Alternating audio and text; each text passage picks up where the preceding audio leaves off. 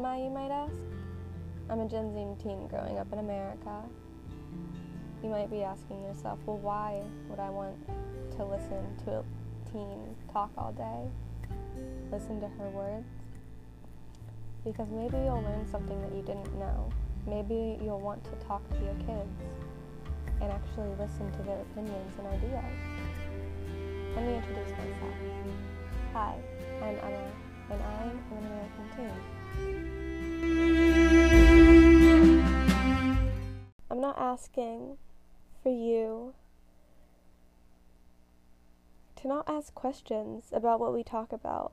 I'm asking you to just hear us out, hear our opinions. Let us voice them. Right here is a safe place where we can do that. And I'm happy that I can do this. I'm happy that my parents are supportive of letting me voice my opinion out there. Let others n- listen to me talk. Let others know our own opinions.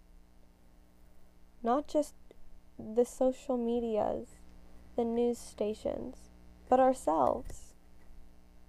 This first episode is obviously a mess, but there's more to come.